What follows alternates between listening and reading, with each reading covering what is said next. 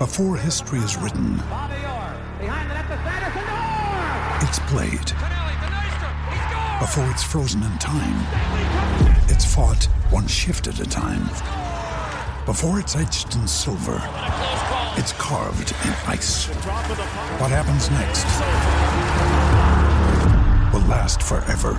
The Stanley Cup Final on ABC and ESPN Plus begins Saturday. Hey guys, it is Ryan. I'm not sure if you know this about me, but I'm a bit of a fun fanatic when I can. I like to work, but I like fun too. It's a thing. And now the truth is out there. I can tell you about my favorite place to have fun Chumba Casino. They have hundreds of social casino style games to choose from, with new games released each week. You can play for free anytime, anywhere. And each day brings a new chance to collect daily bonuses. So join me in the fun. Sign up now at chumbacasino.com. No purchase necessary. VGW Group. Void were prohibited by law. See terms and conditions. 18 plus. Step into the world of power, loyalty, and luck. I'm gonna make him an offer he can't refuse. With family, cannolis, and spins mean everything. now, you wanna get mixed up in the family business. Introducing The Godfather at ChumbaCasino.com. Test your luck in the shadowy world of The Godfather slot. Someday, I will call upon you to do a service for me. Play The Godfather now at ChumbaCasino.com. Welcome to the family. No purchase necessary. VGW Group. Void where prohibited by law. 18 plus. Terms and conditions apply. Welcome to Heart and Hand, Rangers podcast, the podcast that is in seventh heaven after the weekend. This week on Heart and Hand, uh, Motherwell massacred.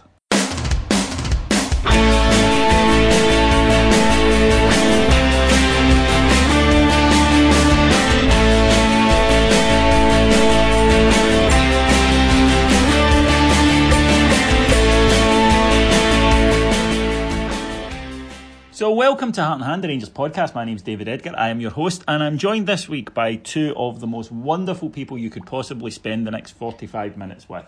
Firstly, it's Mr. Alexander Staff. Hi there, how you doing? I'm not too bad, my friend. And secondly, it's Mr. Cameron James Bell.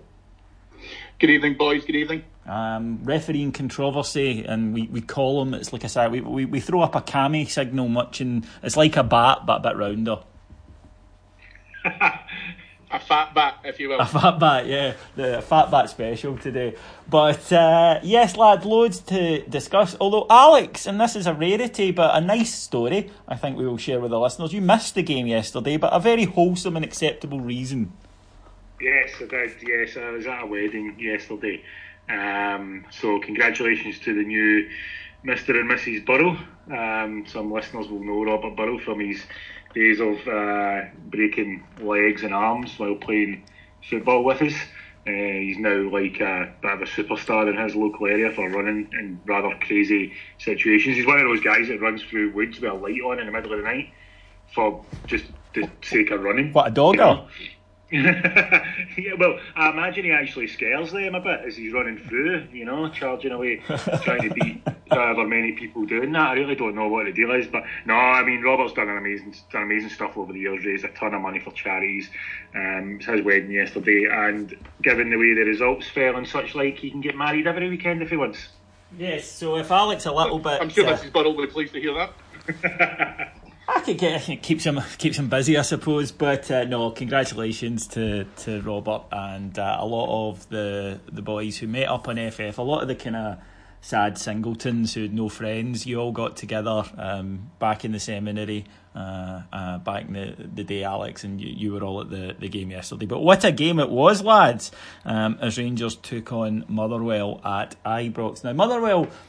They've got a bit lippy lately, have they not? And they seem rather full of themselves whenever they come to play us. So if there was a team we could administer a right beating to, they would have been pretty high up my list.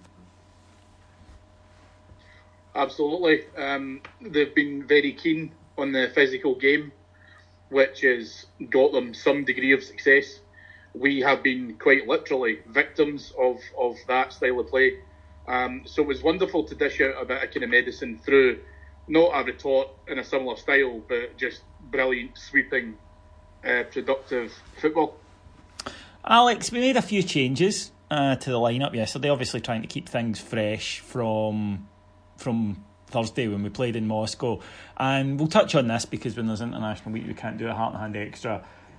The defending on Thursday night, it wasn't really in keeping with what we've seen from us because apart from maybe Motherwell, funnily enough, previously, yes, there's been individual errors, but I don't recall this season our defence collectively all having an absolute stinker. Tav was, was maybe five or six out of ten, but for the rest of them, they looked as though they'd never played football before in their lives, never mind met each other beforehand.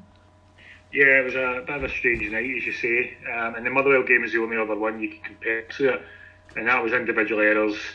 Uh, a couple of things that you know we've since changed in terms of how we defend set pieces that we've got a good bit better at from that day. But uh, it was a crazy match. You're sitting there 45 minutes in, should have been 4 2 to us, it's 3 2. Both sides have missed chances at that point as well, and you're thinking, this, is, this could finish 5 each, 6 5. You know, it could have went anywhere really. Uh, and I think that second half, they're better experience told, sadly. Um, and that, you know, it was very much a, they got slightly less shit defensively than we were. and, um, and, you know, it was that sort of game. So, yeah, after that, Gerrard must have been thinking, well, I need to freshen some stuff up at least, or, or you know, make a couple of changes. He talked before about not playing yourself out of the team. Jon Flanagan must have come pretty close to that in his last couple of performances. I feel for Jon Flanagan in a way because he's not a left back. He's right footed, and it's not easy to do that. But at the moment, I'm just looking at him and I'm looking at Declan John and thinking, might have dropped a bollock here, Cammy.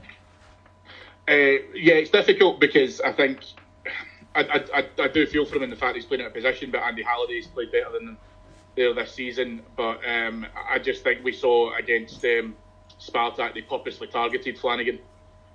Um, there's obviously the issue with him being able to play in certain pitches, etc. So yeah, I, I think he's going to really struggle with in terms of being able to cement that as a, as a, as a place within the, the first eleven and, and how he can then retain within the squad because Tavernier's not going anywhere. He won't ever get a game at right back. So, uh, no, I think it's going to be a difficult push for him.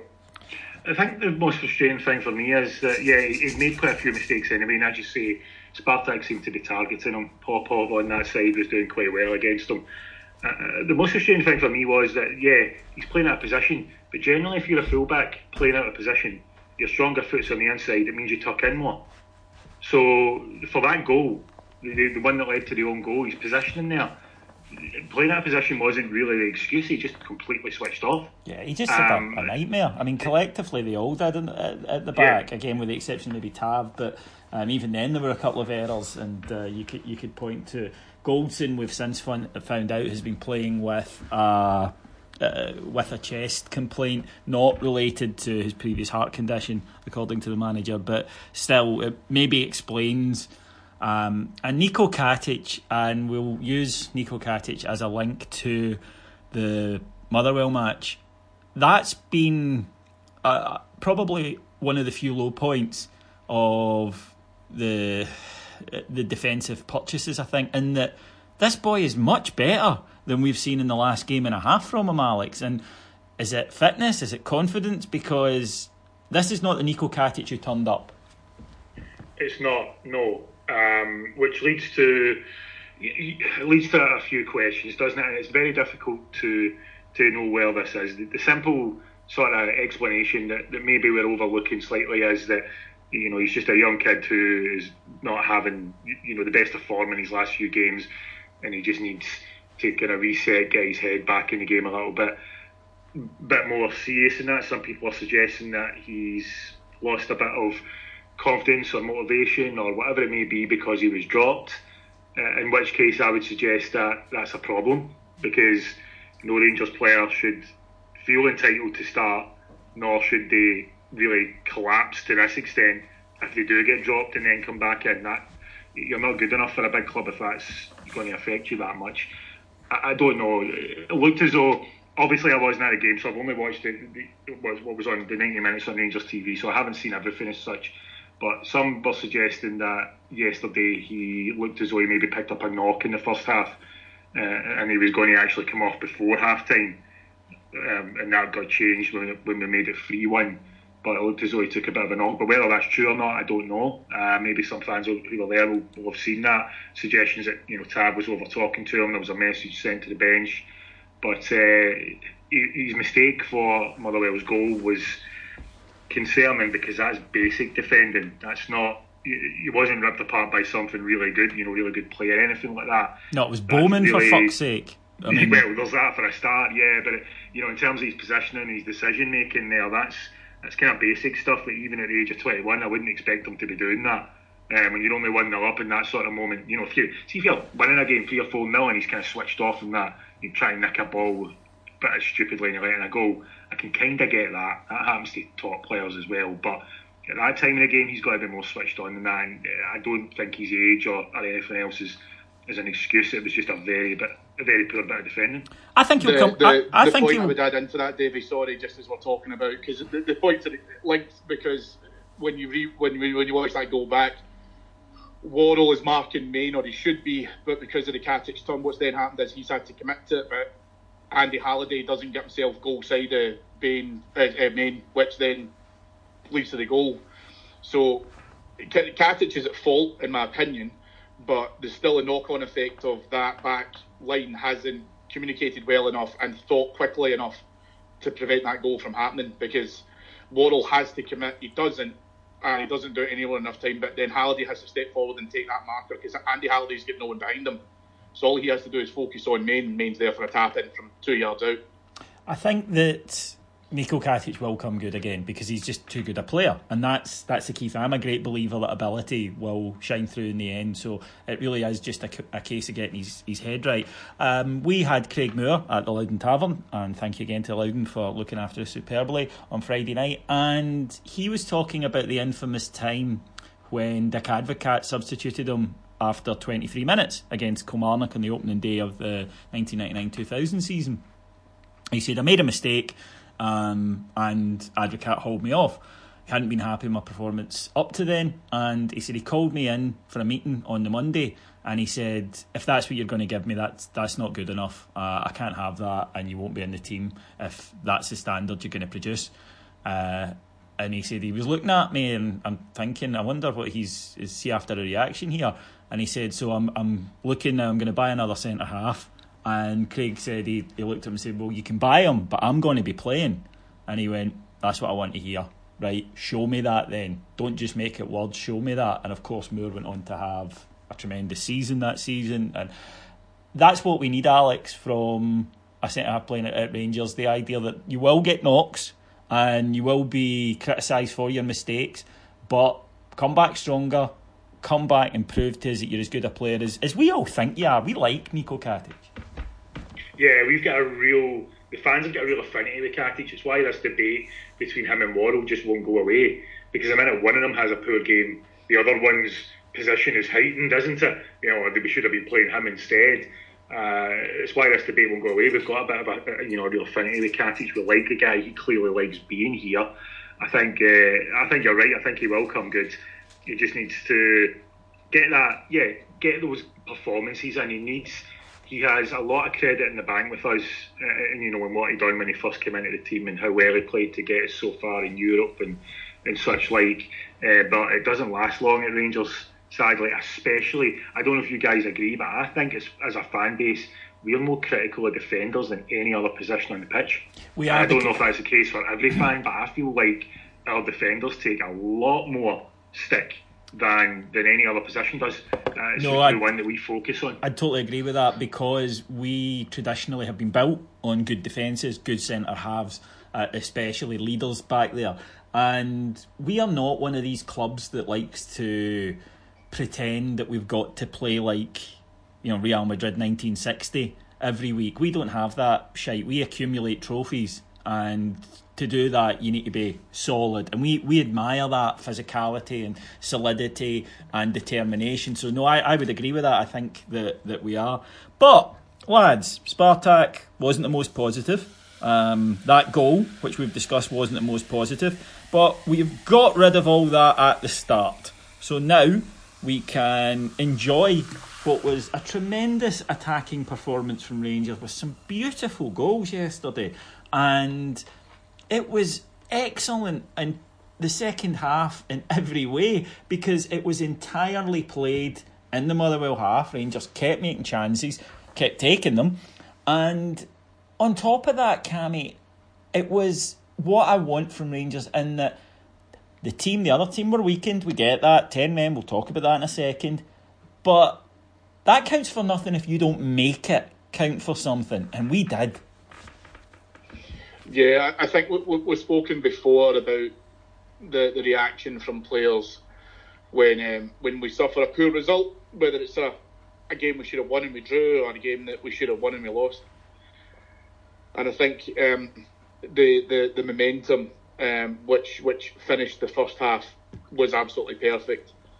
Um, the you know the, the double win, if you will, of uh, the the red card and the penalty just gave us a brilliant springboard.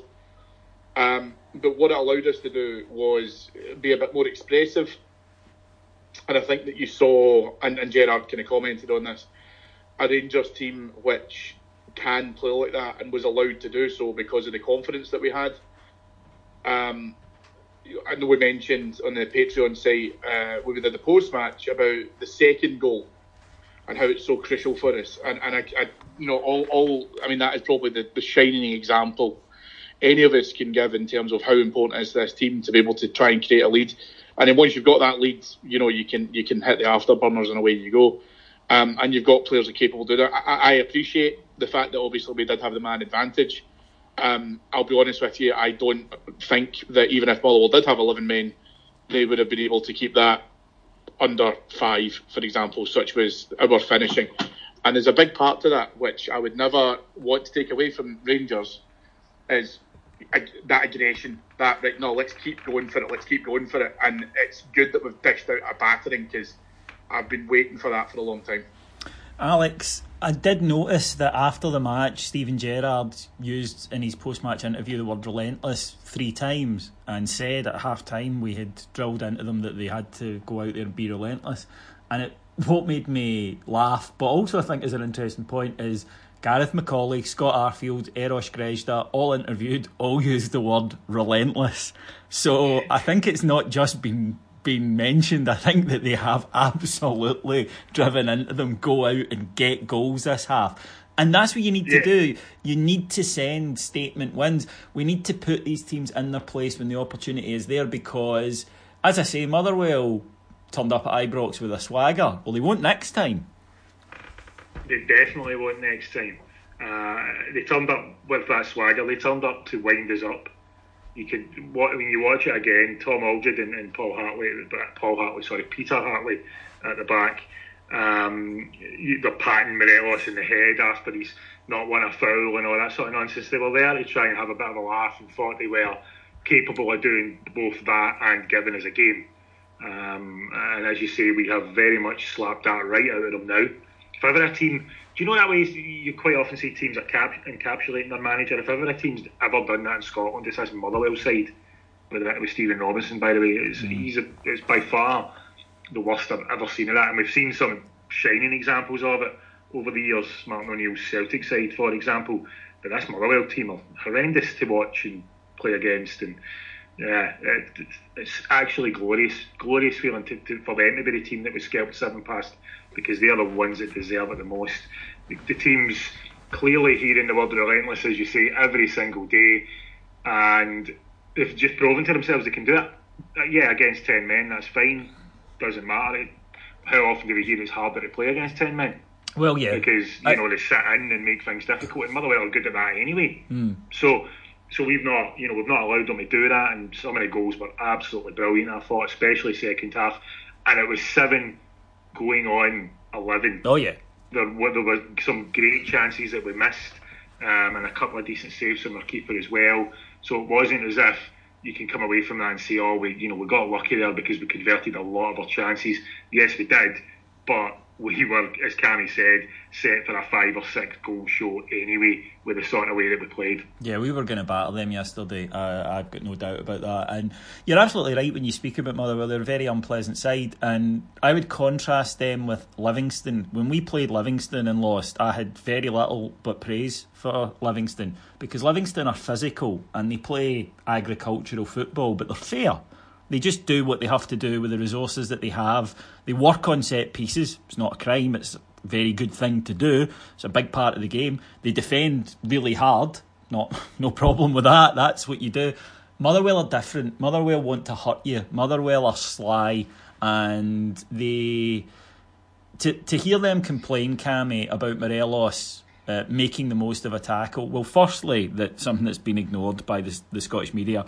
Um, McHugh wasn't booked specifically, or just rather, for that tackle. It was his fourth foul, and Craig Thomson quite clearly pointed out to him, "No, you fouled there, there, there, and there." And he gave him a yellow. He then let him off with another one, incidentally, just a, a couple of minutes later, where he clearly says to him, You don't have another one in you. Next foul, you're off. And I can't understand. Well, I can because they're wine and shite bags that can give it out but can't take it. When your tactic is not to be physical and aggressive, but to be violent and dirty and commit fouls and cheat and injure players, to say he made the most of that, maybe he did, but given that you like to stamp on players' knees when they're down, you like to smash people in the face with an elbow and then laugh about it later when he's got a broken nose, fuck you. And you know, Alfie Morelos made the most of it, and your boy got a booking. Diddums. Did the referee not let not let you kick us off the park? Isn't that a shame? Go and fucking dry your eyes, cunts. Yeah, I, I'm, I'm absolutely certain that, let's say, for example, he goes through the back of Morelos and then Morelos has to go off injured, which has happened to our players this season, that I am certain he'd have been the first one over to apologise for that. Um, very much in the same way about how they were pissing themselves laughing in press conferences about broken noses and all the rest of it. Motherwell, fundamentally, Motherwell are thugs, and it, it's it's.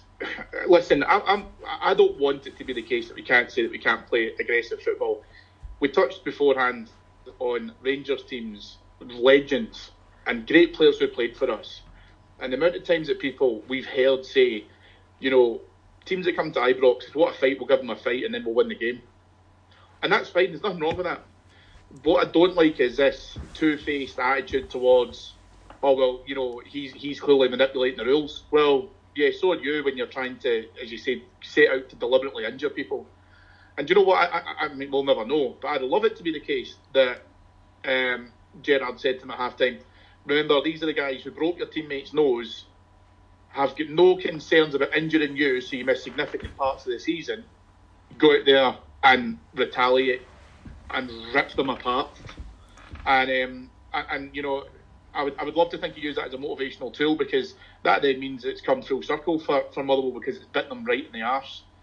That, um, that's the thing, Alex. That, that, sorry, Cammy, but that that's the thing. It's a team who, like I say, they, they don't play up to the line. Livingston, for example, play up to the line. Don't have a problem with that. Genuinely don't. Um, wish them that. Obviously, I'm in a good mood about Livingston right now, but there is a difference between that and willingly and knowingly, not just crossing that line, but running fucking miles away from it and reveling in it, and then to complain when rules are actually applied and you're not allowed to resort to basic thuggery, which is what they were complaining about. Because look, and I never say this, um, Craig Thomson had a really good game yesterday. Not just he got the big decisions right, but he also I thought stamped out Motherwell's cynical tackling early on. He just said to them, "No, I'm not standing for this. You're not getting away with all this. You know, the wee done when the ball's in the air. You're not getting away with the leaving the foot in." And it, they went in a huff because they have nothing else. But, but we've lost. But the thing is, though, David, through injury, we have lost players like Ryan Jack and, and Lassana Coulibaly because we didn't have referees who administered those levels of punishment. Correct. You know, the, the, the application of the rules in the appropriate times in the game. And listen, you're, you're spot on. And I think, I don't know if Thomson said, because with the best ball in the world, without getting into, you know, referee's corner, it's not Craig Thomson's job to keep players in the park. And effective game management does tell you, okay, so do that again and you're off. Okay, totally get that. We've seen and heard that many a time. But the good thing about it is, though, that he stuck to the rules with that. Whereas plenty of referees, and we have fallen victim of this beforehand, where they said in the Morelos incident, right, it's not a booking, but you know, put you know, screw the nut a wee bit. No, he, he booked him, and as you say rightly, it was for persistent fouling. It was not for the Morelos incident. It was right, okay, that's it, that's enough. You've had your chance. Catch you later on. Booked him, and then, as I say, carried on with the rest of the game. Um, And I think for me, when you see like McGinn at St Mirren, for example, coming back to the Coulibaly one, that should have been dealt with far earlier. Um, I'm sure McGinn, if memory serves, gave I think it was Katic a dig in the ribs, which I believe was his his. It should have been the, the, the caution that was given, and then another the card after that. So he wouldn't have been on the park to injure Coulibaly. And again, we, we've got listen. We are, you know, absolutely within our rights to turn around and go. We deserve some of these decisions. But do you know what, David? These decisions are not wrong. It's not like we got, you know, He applied the, rules. The, the, Robert, the, Robert, the Robert the Green. Yeah. But actually, we're sitting here saying this is fantastic. This is hand. This is just business as usual for other teams who don't get controversial decisions given against them. So now we're getting the, the fair end of the stick, as it were, and uh, and we're, we're sitting here absolutely delighted about it, whilst other parts of the media are saying Morelos dived. Um, horrendous, horrendous comments from journalists saying that the referees should know better when it comes to Alfredo Morelos, Yeah. which uh, you know I'm sure we'll come back to.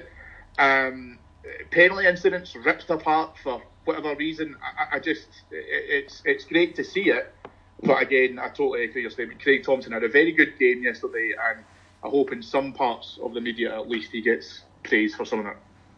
Alex, I've never known a Rangers penalty to be given that wasn't controversial. Um, so this one was was not any different, um, according to, to the media. I- Look, it's maybe just me, and I, I've not gone through referee training like Cammy has, and I don't claim to be a football expert. I haven't worked in the industry, anything like that. But that was the stoniest stonewall penalty kick you will ever see in your life, surely. you would have thought so, yeah. It's not even one of those ones where it's a challenge between two players Well, the angle that the referee's got is not that great, so you can see why maybe he's made a bit of a mistake, or, or, or even, as Cammy pointed out, that nonsense of, or referees should know better when it's a certain player because they're likely to take a dive. Nothing at all with that. This was as clear as day. Uh, he, he's got no, he can have no complaints about the penalty at all. I'm not entirely convinced, by the way, um, that he was booked for the handball, but um, given what Cammy said and, you've said about you know how Thomson said to him, "No more fouls." That's you. It's very possible that he was. It just took a bit of time afterwards, It's as if he said something. I thought, but maybe I'm wrong. Um, uh, yeah, it's clear, clear as day, and all this talk about we'll, we'll, we'll mention him because I, I feel as though he's going to come back up later on as well. But uh, Michael Stewart's comments and trying to you know use this letter of the law thing to say that that wasn't a deliberate handball how many uh, who who then has forced that guy's arms to be in that position Yeah. who's done that because i don't see anybody doing it That, so Alex, that's the fundamental. That's why he's a moron. And I mean, Michael Stewart in, is a moron. Shocker is not exactly hold the press's story, is it? But No. um, eh, he's saying, well, you know, it doesn't say anything about where your arms are. It doesn't say, well, firstly, there's this thing called interpretation, you FUD. Secondly, there's guidelines that are issued to referees, which everyone knows about. And as a person working in the media, you absolutely should. But thirdly, what he's saying is deliberate handball. Basically, what he means is you need to consciously say, I am going to handball the ball, you know, and Anton Rogan it and punch it or whatever, or, or stick your hand up and save it like a goalkeeper. It doesn't mean that. It means if you deliberately throw your arms up into a place where it can get hit by a ball, that's a deliberate handball. And the idea behind it, rather obviously, is to stop defenders jumping with their arms out hoping that if it doesn't hit their torso, it'll hit their arm and they'll get away with it. They are seeking to gain an advantage, therefore it's a deliberate handball. Cammy, you're the ref. Who's right, me or Michael Stewart? Um, every part of me wants to say Michael Stewart. I know, bud, I no, know. um, no, listen, you're 100% correct. And do you know, the real idea of this is, I think, that I don't think Michael Stewart becomes so vociferous in this argument if that challenge was made on the goal line. And what I mean by that is let's let's move play forward 15 yards, for example, because obviously that where, where that shot was stopped was outside the box. Um, he was just inside it when obviously that, that challenge came in, but you're also hitting it through a body of players. So let's let's take it in. So actually, the shots hit from inside the box. The keeper's over towards the left hand side of the goal, um, and then, as I say, that, that that attempt at a block is made on the goal line. That that's as definitive you can get as a deliberate handball. Um, the the other pro- the problem I've got with Stewart in this one is he he has seen incidences like this. I, I called it, you know, when we were talking before, the, the, the Russell Martin trademark move, where it happened to us last season. Several Michael times. Stewart's aware of that. yeah, but, but Michael Stewart's aware of that. And what I would say to you is, let's just review those those incidents in comparison. And I would have assumed, and I'm obviously I'm not going to torture myself by going back and rewatching that and then having to pull out my ears with his commentary and his punditry after the Russell Martin incident. But I, I'm fairly certain I don't remember him being so argumentative about the penalties given against Rangers when Martin's handballs were towards you know the byline, etc. And I think that this is where, when he's talking about being able to try and apply that as a second, I, I do think he does get the booking for the, the, the handball. I don't think it's for verbals or anything like afterwards. Um, so no, I think, like you say, it's it's it's clear cut, and it's just it's like you say, Davey. It's a it's a penalty against Rangers, therefore it must be picked apart, it must be dissected, etc. The only the only other thing I would say, just kind of finalising that point we talk about the booking was, um, I'm pleased. This is just a personal thing. I'm happy to get your take on it, boys. Um, I'm pleased that Morelos did say to Thomson, I don't think he was necessarily going to do a Graham Poll and book him and then keep him in the park. Um, but the applauding of the referee afterwards. As a referee, if he did that to me, I'd probably end up booking Morelos because it fucking boils my piss when you see players doing that.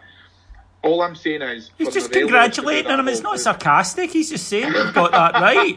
So here, Alfie is trying to make sure. friends, and here Yeah, you're having a go yeah. at him. Listen, see, see, listen. All, all I'm saying is, um, any other player, and I, I hate this because the, the reputation is undeserved. But Morelos knows he's targeted. He needs to think smarter about what he's doing. And I, I actually believe when you watch that again, you see. Um, I think I think who was it takes him away? Was it Jack? Anyway, so yeah, someone someone takes him away, and you know is like right, rather than not stop it. But it's just wee things like that as well because we're sitting here talking about decisions that were given correctly for us. I, I- think we need to make sure that we box a bit clever in terms of how Morelos does that. He deserves to do it. I'm not. I'm not. You know. I'm not saying that he doesn't, but he just needs to realise the next time if he gets tackled fairly, which has happened, and not given a penalty, which has happened, you don't want it to be the case. It's because referees get a bit pissed off because it's him. Do you know I mean? Because he has been targeted. You know that. Well, this is. I think this ties into a bigger thing, and then Robinson's comments afterwards, gratefully received by a Scottish media that, wha- for whatever reason, and you can believe why it is. I think it's due to two things. Uh, one is racism, and the other is uh, he plays for Rangers. Um, and I think that the treatment that he's had as a young black foreign guy in Scotland is appalling. Right from the start, they've looked for something. Remember, it was his hot head at first that after about two minutes on the park, they decided he was this and that. Um, they're never going to like him. They're never going to give him an even break. They're never going to give him a fair hearing. So there's a bit of me, while I agree with you in terms of you've got to box clever, there is a bit of me, Alex, that absolutely revels in him going, well, do you know what? Screw you. I'm just going to score lots of goals and my fans love me. Um, you, you don't count. And I quite like him going, you hate me? You're going to really hate me by the end of this season. Um, yeah, I do actually. Um, uh, uh, Michael Beale summed up best when he spoke about trying to understand Morelos' culture, upbringing, uh, and you know that South American attitude. Because I've kind of pointed this out before. How many South Americans ever have really settled in Scottish football in the past? It's it's very very rare. Um, so so we maybe don't see or we haven't seen it in Scotland enough of it to get used to it um, and it's you know such a different thing. And, and think about you know Morelos' upbringing, etc. You can see why. I personally think the clapping wasn't so much at the referee, although I know it was. I get that, and he could have Thomson could have booked him for that, um, and I wouldn't have been too scathing if he did. You know, from Cammy's point, I would have understood if the referees got a bit wound up by that. I think that came from the fact that the likes of McHugh, Aldred, Hartley were all being absolute dicks to him, and he was reveling in the fact that one of them had just made an ass of himself. Yep. Um, and I, you know that's where I think that came from. And you know, in that case, I'm loving that. I'm loving that. There's a part of me, I know that I'm not supposed to like this because if I see it in opposition players, I tend to hate it. But there is a part of me quite happy that we have a nasty, wee, cynical bastard up front who is not only that, but he's a damn good player as well. I've seen too many opposition players like that that have caused us harm over the years. I'm loving seeing us having one for the first time in what must be a long time. Yeah. Listen, I'm I'm happy. I'm happy for that to happen. I, I just think, given where we're at at the moment just now in terms of our lack of depth for options up front, we really need to think about where we get the best out of Morelos at the very least until we can bring in reinforcements for him. And uh, and that's where, like I say, I just want to make sure that Thomson, for example, does doesn't keep that in the back of his head, and then the next time the two of them cross paths or whatever, he then gives him another yellow because, as we know, his cautions are mounting. Um, he is very close to a suspension anyway, um, and that I, think also leads to the fact that you know, obviously very early on in the second half he came off for Lafferty. Um, it's just wee things like that that, like you say, I just want him to kind of keep a wee lid on because we don't want him missing out on really, really important games for us, and we have several of them coming up between now and uh, the end of the year. Glenn Middleton and Eros Grezda were great. Discuss. Um, yes, they were. Uh, two two separate things for me here. Glenn Middleton is starting to. In recent matches, I've been a little bit concerned that he was a bit one dimensional. Um, you know, and, and, and that better players were starting to work him out. Because if you're always just going to pick the ball up and run in very straight lines at someone, um, eventually, you know, a good professional right back is going to work that out. What I think we saw from Middleton, because we haven't seen him start too often, what I think we saw in both the Spartak match and on Sunday is a player who's learning. You could see that. There were times against Motherwell when he was cutting inside or, or receiving the ball in the centre uh, you know, moving off of that win, he's, he's changing his game. Terms of Grezda, I'm very happy with this. I've had more than my fair share of arguments about giving the guy time. Um, happy with his goals. His overall performance, first half was a bit loose, second half a lot better. What I would say on the flip side is that it's absolutely fine to still say we need to wait and see with Eros Grezda because it was the second half against a 10 man Motherwell where we were already 3 1 up and I'm not trying to take anything away from how well he played. I thought he was excellent. Even you know, even first half he had a couple of good moments as well. He's crossed for Morelos yeah. for the header, for example. Uh, but second half he looked brilliant. But what we need from a player, um, and I think Grezda's type. I think you know the type of player he is, and uh, he's not he's not like a Kent or a Middleton. He won't beat players running at them all the time but he likes to get in the box. He likes to get shots off early. He is going to score goals. We need a player like that, whether or not he's good enough, is still to be proven, and we need to see it in a kind of tighter match. You know, something that's not as open as that as that became, which tends to suit attacking players. So I think it's fine if you're still in the undecided camp. What I was really pleased about was the fact that we got to see what he is capable of, or a little bit of what he's capable of, and he gets some confidence from that because ultimately we all want him to succeed, whether you think he's going to be a player or not. We all want him to be, don't we? So, uh, so yeah, it was nice. He was at second half. He looked really, really good. That ball across Middleton's goal, in fact. Everything about oh, that finish as well. Lovely. Oh, I mean, just tremendous. Uh, Middleton's got five already, so clearly this is a boy who can finish. So I mean, great to see. But Cammy, I, while I agree with what Alex said there, I still think occasionally you just need a, a breakthrough performance, and it doesn't really matter how or, or where it comes, just as long as it does come reasonably early in your career at Ibrox, just to get the fans saying, okay, yep, there's a player in there. Um, and he hadn't had that yet, obviously, injury had, had stopped him doing it. Whereas now he, he's got that thing where he's put into people's mind, look, I can actually do this, I'm quite good, give me some time. Because there were a few voices starting to say, haven't seen anything from him, I agree unfairly, but still, um, it, it, doesn't change the reality of the situation. Whereas now they'll go, well, okay, right, good, I can see what you're supposed to do. And it gives them a platform to build from. I mean, it does. And I think, um, I mean, Alex is, is 100% spot on. I think um, what you need to look at uh, for me is, from Grezda's perspective, it's a great chance for him to now put some of that lost time through injury behind him. Um, capitalised on the opportunities he's been given, the performance he put in because he was very, very good. It's easy.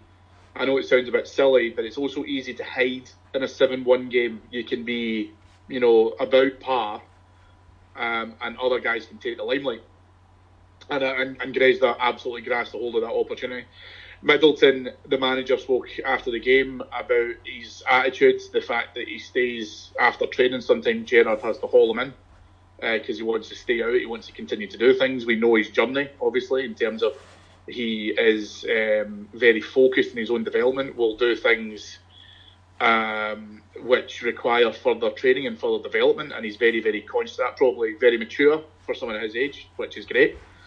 Um, I think the goal for me, Middleton's goal, I beg your pardon, for me was absolutely fantastic. The finish itself was sublime. Uh, which is which is what we kind of said before about you know I think even with eleven men Motherwell would have been able to stop us with that kind of level of finishing anyway. Um, I don't think that goal comes when you're one 0 at home uh, down against Aberdeen. I think that the confidence was there, but if the confidence was there, so is the ability. And that for me is what I would say to both of them is, you know, you were given that opportunity. You've shown us that you have that ability. Uh, now it's about how do we best harness that and, and use it to the, the betterment of the team. Um, I, I think for me, it was literally a coin toss between the two of them as to who was man of the match. I know that's tough in our field.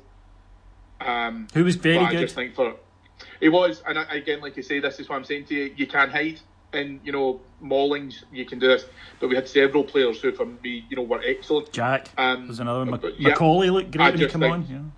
I just think for those two, um, in terms of Middleton and Grezda, I think for me, it's a coin toss between who was man of the match. I know obviously Grezda got it, but I'm just very pleased for Middleton. I, I think the last thing I would say to him as well um, is his set piece delivery was oh, superb. It was, and um, and and that is something again, which gives us another option because I know that um, Tav's been struggling with that recently in terms of his corners and free kicks and stuff.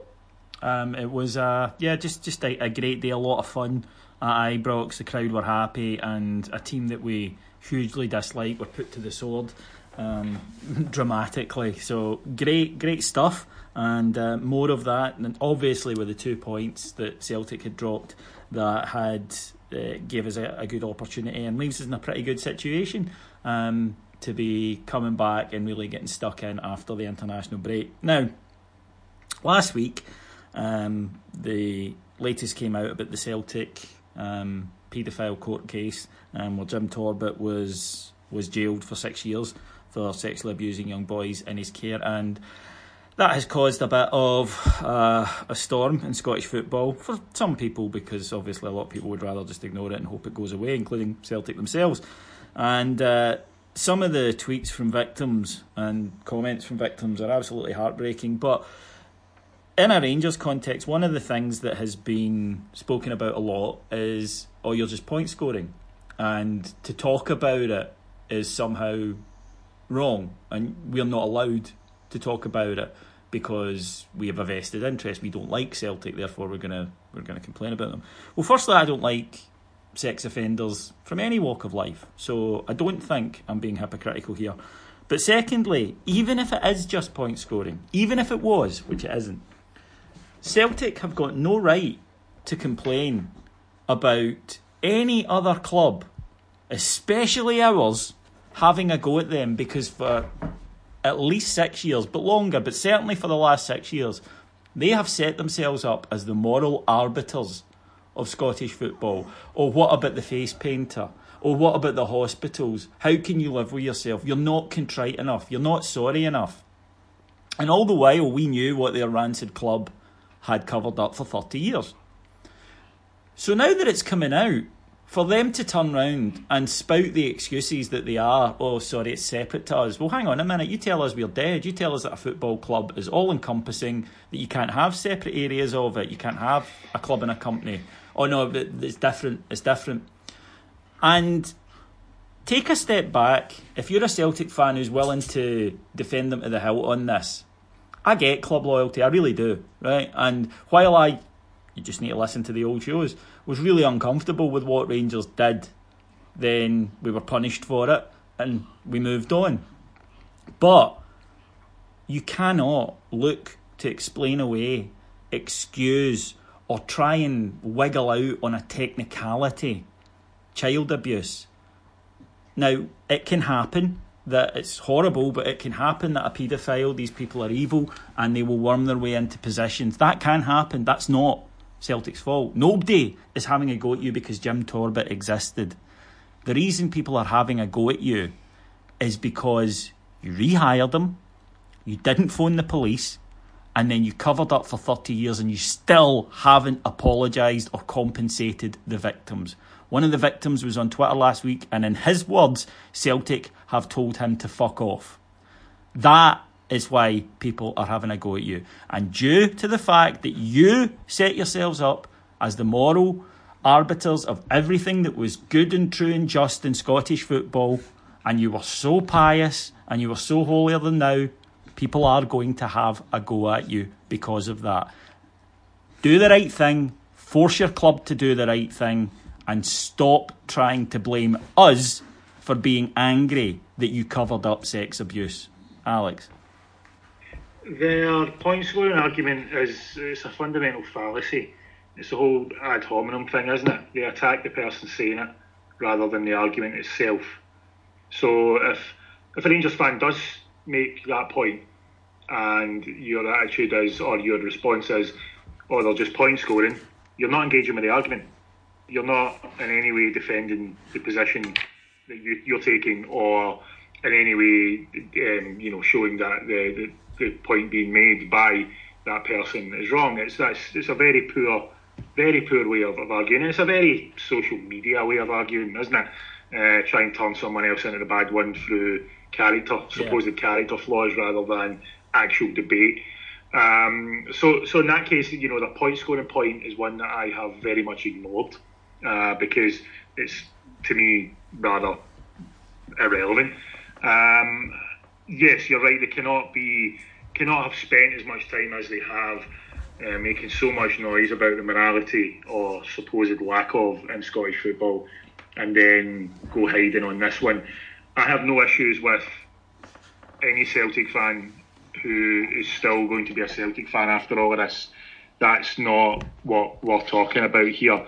But anyone. Uh, you've got to take. I actually think you've got to take football out of this in many respects because it's it's not. Yeah, it's happened in football, but it's not about football. It's bigger than that. It's much bigger than that, in fact.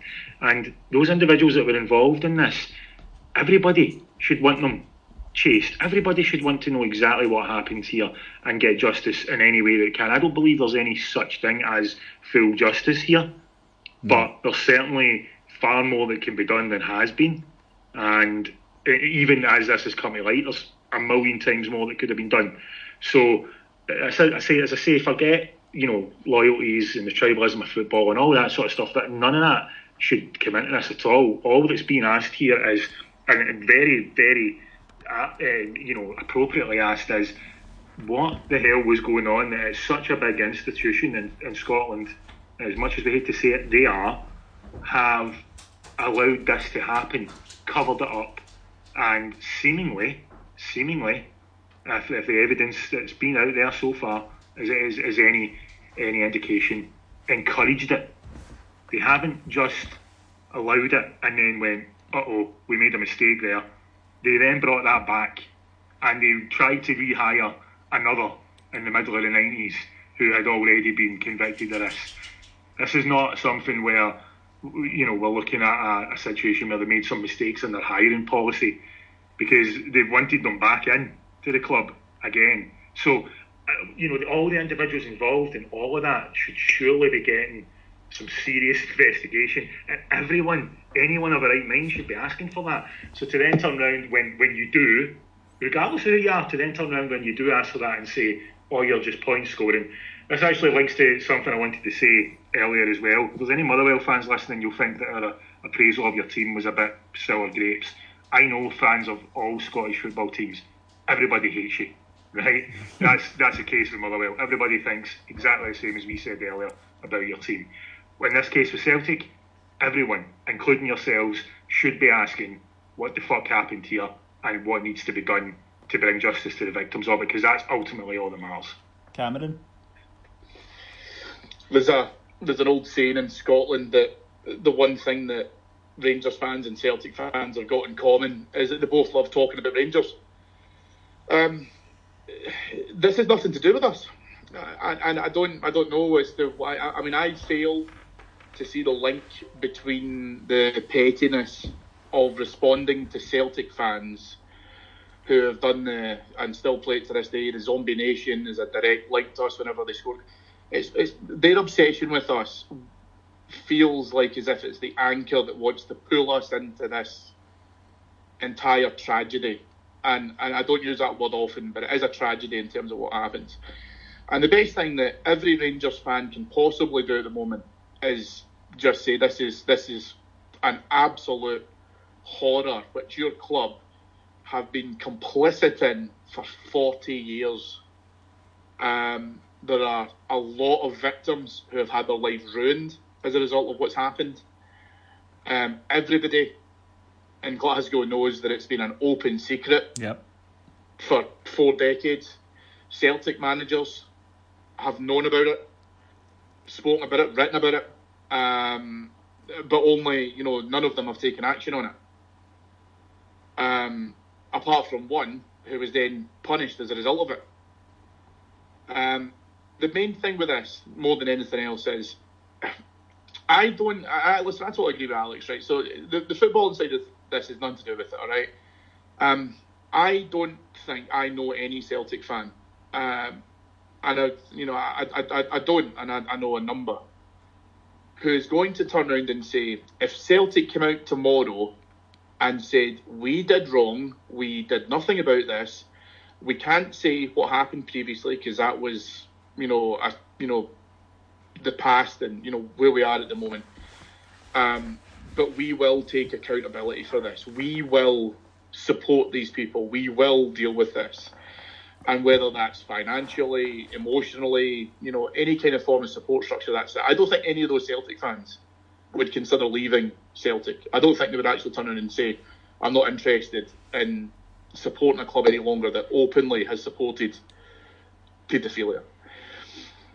But the thing is, though, this is what disgusts me about Celtic's approach to this, is this layered head in the sand approach where we've denied it, we've denied it, we've denied it, let's just continue denying it. And now all of this is obviously now, you know, unveiled. I mean, it's unveiled evidence, but I think the vast majority of us knew about it anyway. Um, it's just been brought to brought to the fore. Celtic can't remove themselves from the boys' club. They can't pretend that they were a separate entity. There are continual links between the football club and the boys' club, between Celtic and Torbett, even moving away from the actual involvement of Torbett within the mainstream club itself, Hugh Butt within the, the, the club itself, money to the trophy centre over a number of years, being involved back to the club for presentations. All of this stuff comes out to light. And do you know what? And, and, and, and I will be controversial for a moment. If Celtic came out tomorrow and just opened their hands up and just said, we have made egregious errors here, we have made absolute fundamental failings on a human level about we how we have dealt with this and how we are going to deal with it is going to shape how we can possibly make reparations for how we have let down the victims and their families. I would massively respect that because it shows a degree of an accountability which they are desperate to avoid owning up to because they want to continue the party line of it wasn't us, that was something different to us. We don't know what's going on, and this whole wasn't me gov is not going to wash any longer. And I think everyone also knows that they are going to have a PR media blitz in order to ensure that their name keeps out of it. And anyone who was following that Torbett trial never saw the name Celtic attached in any connotation until after the conviction. Yet everyone knew about it. So Celtic should just come out now and say, you know, we, we have to be able to deal with this. We have to be able to support the victims. I'm not necessarily talking about payouts and all that kind of stuff as well. I'm talking about, yes, there obviously will be part of that people then start raising civil cases and whatever else have you. It's just to turn around and go, listen, we have made massive errors here. We, we take ex- responsibility for it. We accept it. This is how we move on. And Celtic are actually doing everything they can to avoid doing that. And that, for me, is just, it's subhuman in terms of their approach to this. There is no decency in how they are approaching this whatsoever.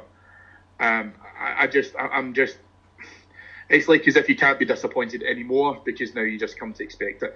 There should be no points going from this. Rangers fans should not talk about this. This does not impact us. I get that there's a little bit of a kind of joie de vivre about going back to Celtic fans who have rubbed their noses in it. But you know what? We've done this podcast for long enough through those banter years who have then said, yes, this has been absolute shit. We've missed due diligence. We're doing it now. We've learned our lesson. We were punished. We dealt with that punishment. Um, we accepted all of that and we came back and we are still continuing to come back. And those glories will taste probably sweeter than very, very many have in the past. However, Celtic need to turn around now and seriously think about how they they look at this now. Um, and I, it just, I, I just, I can't see it, David. I just, I can't, I can't They see won't. them They're not gonna change. their position. They're not going to change because they are so used to and they, they take such great comfort in their piety and they take such great comfort in, as I say, this this otherness, this uh, moral superiority that they can't envision. They, and also because of a very good PR campaign over the last 20 years, they are untouchable. They feel they're untouchable, but they're maybe untouchable within sport. Alex mentioned this transcends sport. This goes beyond it. There's there's evil, and if you are part of denying the victims justice, you are complicit. It's as simple as that. Okay, then uh, tough to transition, but uh, we have to, so we'll just go straight uh, into it. Uh, with apologies for uh, having to, but uh, we like to end on a, a more upbeat note, and that's when we like to look around the world of sport and see who has said something or done something so utterly stupid that it could have came from the mind of John Hartson. I had the misfortune to hear John Hartson um, punditry last week before the Rangers Spartak Moscow game. Um, you'll like this, lads. He was asked. What do you think the aims of the two Scottish clubs are tonight? He said, Well, they'll both be looking to either win or get a draw. And that's sensational analysis um, from him. He got, he got paid for that. But uh, he can't win it because it would break the internet. So, Alex, who has said or done something so stupid that he's made a total Hartson over it? Um, well, over the past few uh, times I've done this, we've went a bit further afield, and I think it's uh, you know been a bit less Hartsony and just a bit more crazy. So this one, I, I decided to go right to this, you know, the kind of heart of it, which is essentially who has said something so stupid, because that's what we're looking at here, aren't we? Um, and I'm going to pick one that I was surprised by because I, I tend to like the guy and I tend to defend him a bit more than I should. But he's got to win this at some point, and that's Mr. Jose Mourinho. After what I believe, because I didn't see the game, and I know you, you guys have, um, I believe that Man City Oh. won 3 1 going on 10 1. Right? And the goal, Um, the Gundogan, Cammy, I, I, I didn't see it till late, obviously being at Ibrox, and then I was watching Match of the Day too, and I text Cammy to say, have you seen the Gundogan goal? He went, not yet. I when you're watching it, it's probably about an hour. I'm like, get back to me. He came back, he went, well, that's just fucking ridiculous, isn't it? It was... It's just, it's just poetry watching it. Honest it to God, realised it's, like 360 passes, and then they just decide they'll go and score. It was ludicrous. I mean, I actually, when he when he scored it, I actually said out loud, "Fuck off," because it was just so magnificent, and it was one of those goals people had told me about it. Then I saw it, and you, they usually you go, "Oh, it's a good goal." I don't know why everybody's getting up. Yeah, no, this is this was supreme. We talk about PlayStation football. This was like supercomputer NASA PlayStation football.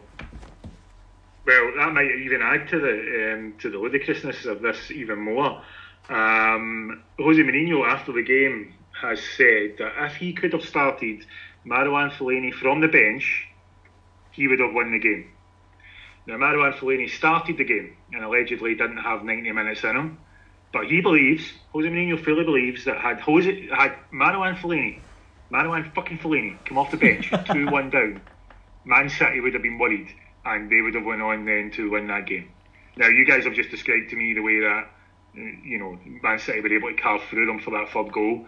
Uh, by all accounts, from what I know from Man United. Now, I'm of the opinion, guys, I don't know if you agree. See, if you're playing against a team and they've made 45, 50 passes and then they go against, they go up the park and score, as much as that is great from, from their perspective, that is horrendous. That's not competitive. That should not be happening. After 20 odd passes, you should be booting someone. Yeah, to, you should break fouling somebody. That yeah. play, He right, put he, know? he put Like- that down to fatigue. He said that's because Yes. his players were tired after winning. Yeah. Uh, so you know, if Man City were able to run around him that much, I'm not entirely convinced the sight of Fellaini's big dome coming on the pitch would have been the thing that would have tipped them over the edge at two one and made them suddenly unable to play. Um, so yeah, as I say, I defend Mourinho a lot. I think he's great entertainment a lot, but in this case, that is very much a comment from the mind of uh, John Hartson. No, I He, can't um, disagree. If you if you watch, I mean, don't get me wrong. right? I mean, I'm not I'm not decrying it because listen, it was it was absolute football sex. Um, but Man United players, when you watch that, you- I think it's something like 46 or 47 passes or something. But Man United are purposely trying to stay within a formation and not close them down, which is obviously something that Mourinho has told them to do, which is anti Fellaini. He wants to get right in players' faces. He wants to, you know, harry them for the ball, you know, all that kind of stuff. Uh, and obviously, it's containing them. And um, and the worst thing about it was, and, and again, when David and I were talking about this last night, there was a point, literally the last kick of the game, pretty much where Raheem Sterling is doing step overs. The And. Alex, Alex is a is a good defender, and he will know when a player starts doing that to you, you slice him in half when he starts doing that to you, especially when you're three one down with four seconds to play. Yeah. Yeah, I'm one of those negative ones actually. Who you know, if my teammates start doing that, if you're if you're winning a game heavily and your teammates start doing that, I'll get pissed off because invariably, you know, someone's going to go out and kick you. And it, it, it never usually is the person who's been taking the piss who gets booted either. It's usually one of his teammates that ends up getting injured because that guy was being a dick. Uh, you know, uh, and, and that happens at all levels. Uh, I know it sounds cynical, but uh, you know, I get frustrated when I see that and I see teams just carving through and at that level. uh, Do you guys remember? uh, It was a Monday night football years ago, and I think it was Gary Neville was absolutely ripping. It was back when Rodgers was manager of Liverpool and they played Arsenal, and the two teams had just sat there and kind of played in front of each other, and there was nothing to it. And he was on Monday Night Football, absolutely going. He was going mental about how you know, yeah, this might look pretty to some people, but this isn't football because there was no tackles getting in, no one cared, no one, you know, there wasn't challenges getting in the air for headers and people battering into each other. That's football. As much as sometimes we talk about Motherwell taking over the line and all that, still needs to be a bit of that in any game. Aye. Um, and you know, yeah, I get his point about you know Fellaini coming off the bench, but ultimately, Jose, come on, you're, you're taking the piss there. If you'd maybe been able to say, if I had, I don't know, if I had Cristiano Ronaldo to come off the bench, and I might have changed the game. Then yeah, but Marouane Fellaini, come on, come on.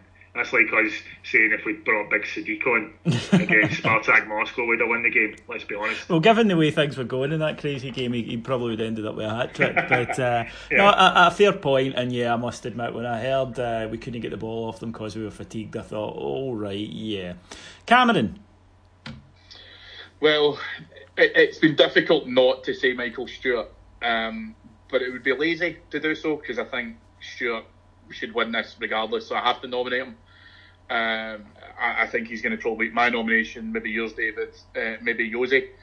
Um, I will give a little bit of credit to Michael Stewart because it, it must be difficult to see back past his Venus flytrap eyelashes, which are just the worst thing in the world. Do you know what I mean? I hate them. Anyway, I'm not picking Michael Stewart. He's too easy a target. I um, so I'm going to agree with Alex. Uh, we have went quite far afield with some of these beforehand, and he brought it quite close to home. I'm going to bring it even closer, and I'm going to say that my Hartsons of the week, plural, is um, the Heart and Hand podcast. Now, here's the controversial uh, discussion that we're going to have, and actually, we're all part of this, chaps, because um, if you remember, after the St Mirren game, yes, we were all talking about Daniel Candeias being sent off. It was a travesty of justice. It was, uh, you know, an absolute disgrace, etc., etc. However, we completely forgot that um, with the refereeing conspiracy to give Rangers every possible advantage, the reason as to why brother Collum sent off Candeias was to allow Grezda to start, and then he then won man in the match. it's a fair point. Fair, So, fair point. Well done, brother Willie. I am gonna no- I'm gonna nominate us as Hartsons of the last week because we contested that decision without realising that Colin was actually trying to give us a sporting advantage for the next game. Uh, despite the fact that you know the, the, the win against St Mirren was already in the bag, uh, we haven't had the foresight like he has had to see that advantage. And as a result of that, I'm going to nominate us for Hartsons of the Week because we should have been able to see that given how um, pro friendly uh, and pro Rangers our referees are, Yes. that in actual fact he was doing us a favour when it looked like an absolute calamity at the time. Fair point. Fair point. Um, I can't give it to us because that that that's con- that's just so self-contained, and I can't give it to Michael Stewart because I think he would probably actually think it was a good thing. You'd just hear the word award and And turn up. turn up, uh, and I can't. Like, ha- yeah, like, I, think, yeah. I can't have him. it, yeah. I can't have him here. Um, God, can you imagine Michael Stewart and co-winning? Vote SNP ripped to death within second. No, it just wouldn't. He would act. Maybe we should bring it to co-winning because the amount of Union Jacks that are up round the place, I think would, would break his wee heart. So, um, no, Jose or Jose rather, as I've been told, I should pronounce it. Jose Mourinho um, strolls away with it this week. Uh, I understand Alex, you've you've got to. I, I understand you've got to try and pick the the positives out of it, but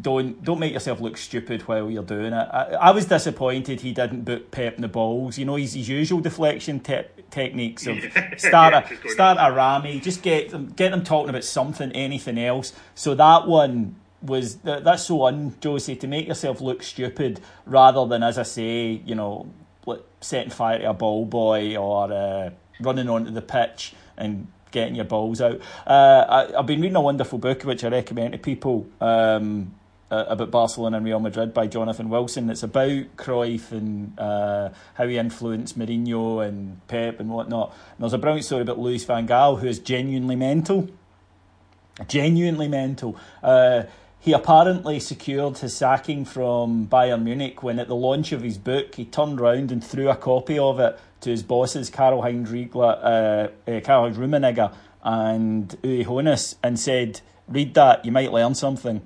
No smile, right? Genuinely meant it. Um, he broke his leg uh, trying to demonstrate how to do the uh, the high jump at a school reunion. He was fifty seven at the time.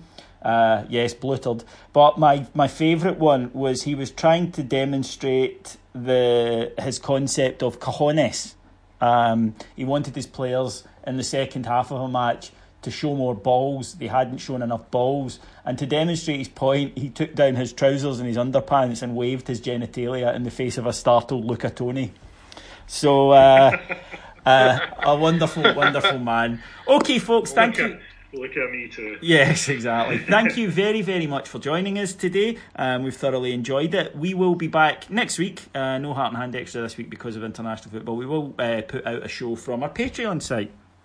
Um, so you will have something to listen to. And if you want to catch up on our Patreon site, it's just one ninety nine per month, and you will get all sorts of wonderful content, some amazing stuff going up there just now. And it's not just me, it's not just Alex, not just Cammy. There's loads of stuff. You will thoroughly enjoy it. Um, for instance, just the other week we had a wonderful interview with Andy Gray talking about Rangers, and you may have seen over the weekend. Andy's quite happy to talk about Rangers. So uh, loads of stuff on there, just one ninety nine per month. You'll thoroughly enjoy it. Christmas is coming, and the goose is getting fat, but not as fat as your mother, who remains a fat cow. And uh, if you want to punish some members of your family with some shit presents, heartandhand.co.uk has got a selection of utter bilge that you can get your hands on for reasonable amounts of money, so you don't need to feel guilty. Give them a t-shirt, give them a mug. When they look disappointed, go, it was 13 quid. And you walk away unscathed. Um, with that, just time to thank my producers in London, Mr. Mike Lee and Mr. Paul Myers, and to thank my two wonderful guests. First of all, the lovely Mr. Cameron James Bell, Thank you, David. Thank you, Alex. A pleasure as always. the stupendous Mr. Alexander Staff, Thank you, gentlemen. and uh, I'll be back next Monday. Till then, take care. Cheers. Bye.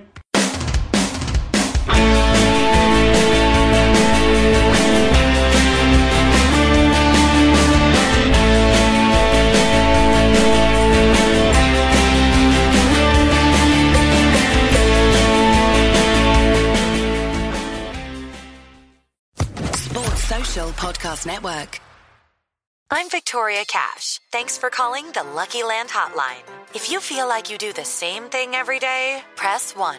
If you're ready to have some serious fun for the chance to redeem some serious prizes, press 2. We heard you loud and clear. So go to LuckyLandSlots.com right now and play over 100 social casino-style games for free. Get lucky today at LuckyLandSlots.com. Available to players in the U.S., excluding Washington and Michigan. No purchase necessary. VGW Group. Void prohibited by law. 18 plus. Terms and conditions apply.